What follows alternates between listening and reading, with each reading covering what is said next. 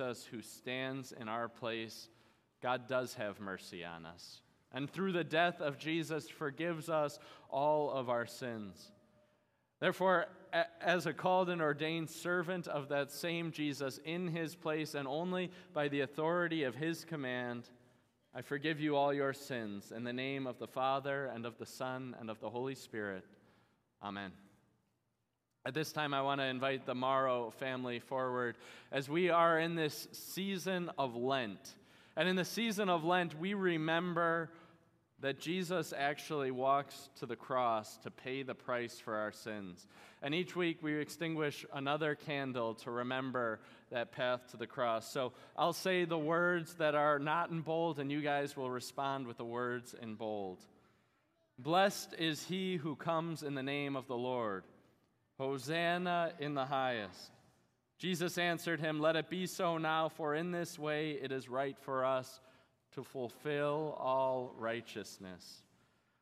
There we are, three steps closer to the cross. At this time, we also reflect on the fact that just as Jesus makes such, this, such an awesome sacrifice for us by giving up his life, he calls us to make little sacrifices for him through our offerings.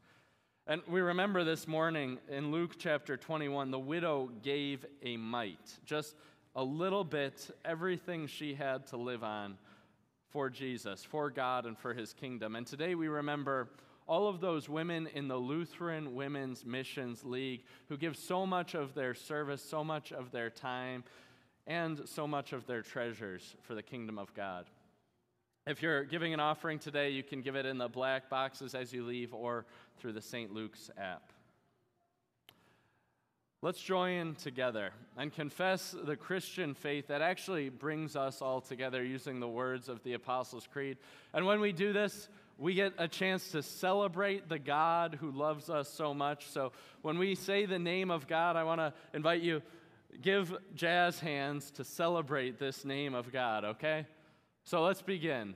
I believe in God the Father Almighty, maker of heaven and earth, and in Jesus Christ, his only Son, our Lord, who was conceived by the Holy Spirit, born of the Virgin Mary, suffered under Pontius Pilate, was crucified, died, and was buried. He descended into hell. The third day he rose again from the dead. He ascended into heaven and sits at the right hand of God the Father Almighty. From thence he will come to judge the living and the dead. I believe in the Holy Spirit, the holy Christian church, the communion of saints, the forgiveness of sins, the resurrection of the body, and the life everlasting. Amen. We step now into that message portion of our scripture. And last week, if you remember, if you were here, we talked about why Jesus comes. And through the words of Simeon, we actually learned a little bit about why we live our entire lives. But today, we see Jesus baptized. And the question that is answered is not why, but who. So let's hear about Jesus' baptism in our video for today.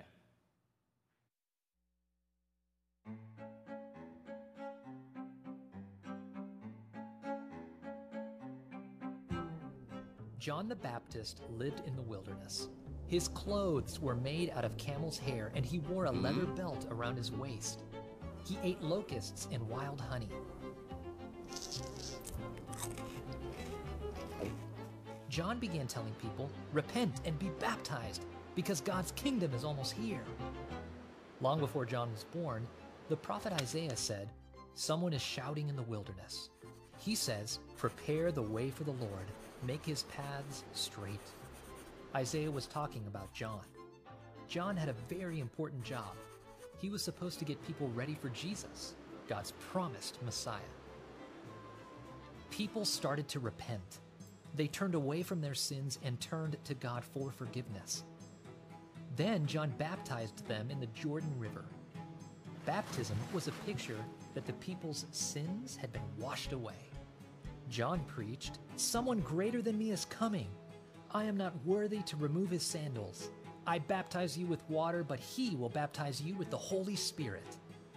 John was talking about Jesus.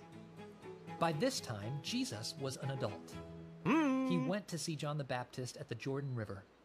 When John saw Jesus, he said, Here is the Lamb of God who takes away the sin of the world. Jesus told John that he wanted to be baptized, but John didn't think he should baptize Jesus. I need you to baptize me, John said. Why do you want me to baptize you? John was confused. He baptized people who confessed their sins. Jesus never sinned. Jesus said, Allow me to be baptized. God says this is right. So John agreed, and he baptized Jesus. Jesus immediately came up out of the water. Suddenly the heavens opened, and Jesus saw the Holy Spirit coming down on him like a dove. God's voice came from heaven. This is my Son, the voice said. I love him, and I am very pleased with him. Jesus never sinned, but he obeyed God and was baptized like sinners are baptized. Baptism reminds us of Jesus' death and resurrection. It reminds us that when we trust in Jesus, we turn from sin and start a new life, a life lived for Jesus.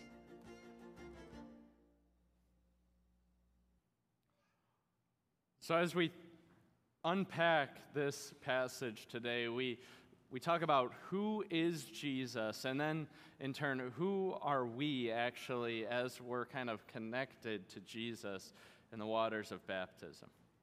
So, first, who is Jesus? And and we actually have somebody telling us who Jesus is at the end of this scripture passage, uh, especially if you read through Matthew chapter 3, which will kind of be the basis of this message, right? At the end, Matthew especially says, Look at this, pay attention to this.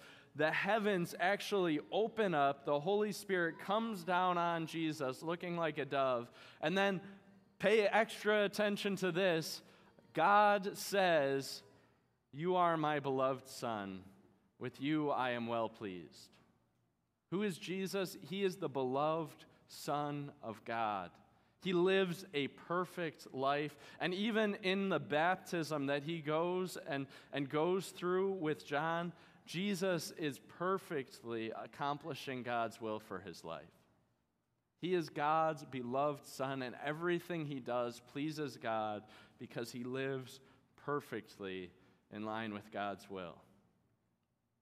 And so, who are, who are we? Who am I? Well, we look at Jesus over here being perfect and beloved, and sometimes it feels like, well, I'm way over here. I'm, I'm pretty sinful. I'm pretty selfish. Most of my life, I don't really worry about why God would have me do anything. I don't really worry about who God says I am. I kind of look inside of myself to say who I want to be. Sometimes I, I, call what's fair whatever, whatever I want to happen. And sometimes, even when I'm trying to deal to be fair, I try to make sure that, that I get my own portion, that I get what's coming to me rather than thinking about other people. And if I look honestly at my life, I see a lot of selfishness. But I want to live with God. I want to be with Jesus. there's kind of a big gap between me and Jesus. Have you ever have you ever lived like a distance away from somebody that it's kind of a little bit too far for you to make a day trip, but you really want to see that person? So you say, okay, We'll meet up halfway and we'll just spend the day together. Tell me I'm not the only one that's done this before. Okay. And, and, so you, you agree on a halfway point. And the first thing you do when you agree on that halfway point is you look up how far it is from you. And, and when it comes up, it's like, wow, an hour and 53 minutes. That seems kind of far. Well, how far is it for Janet? An hour and 20 minutes. That's so much for halfway, right? And, and when we meet somebody halfway, we're kind of calculating. We want to know exactly how far I'm going to go and exactly how far the other person is going to go. And for some reason, whenever you meet up halfway, it feels like you're going farther. And the truth is, we do this so often in our own relationships too. Right? Just meet me halfway. You know, if you haven't actually met somebody halfway at distance, I'm sure you've heard that phrase before. Just meet me halfway. You, know, you, you do the dishes, I'll make dinner. You watch the kids, I'll fix the car. We live in a world of compromises where we try to meet each other halfway. But our distance as sinful sinners, with the identity of sinful sinners from the identity of Jesus, who is the perfect, beloved Son of God, is like infinity miles away. And if you divide infinity by two, you still have infinity. And the truth is, as we look at this gap, we can't even take a step toward being the perfect, beloved Son of God that Jesus was. So, what does Jesus do? He comes from being the perfect, beloved Son of God, and he goes into the waters of baptism. Jesus doesn't meet us halfway, but he meets us all the way. And he comes into water, which is the most frequent thing you come across in your world, right? Wherever human beings are present, water is there. We're, we're made up of 97% water or something ridiculous like that, right? Water is everywhere. Jesus comes into water, and he comes to be baptized by John. And when when Jesus comes into the water, John says, What are you doing, Jesus? This is a baptism for sinners. You have no sin. But Jesus actually comes all the way into the place of sinners, right? Where you and I belong in the waters of baptism. Jesus comes into those waters to meet us. And in the same way that God invites us at our baptism to bring all of the sins we've collected through our lives and all the sins we will collect, to bring that baggage to the baptismal font and leave it there, in his baptism, Jesus goes under the water sinless and he comes up sinless, but all the while, he collects the baggage of your sin and carries it with him through his ministry until the day that he would take the place of sinners once and for all on the cross. And on the cross, Jesus takes that baggage out, the filthy rags of your sins, and wears them on himself and pays the price. You see, what, what we see in Jesus' baptism is the beginning of this identity swap that Jesus does with us. Right? He becomes a sinful sinner on the cross. He comes the whole way to us in the waters of baptism, stands in our place so that he could carry us to be who he is. And now, by being baptized, we are connected with Jesus' life.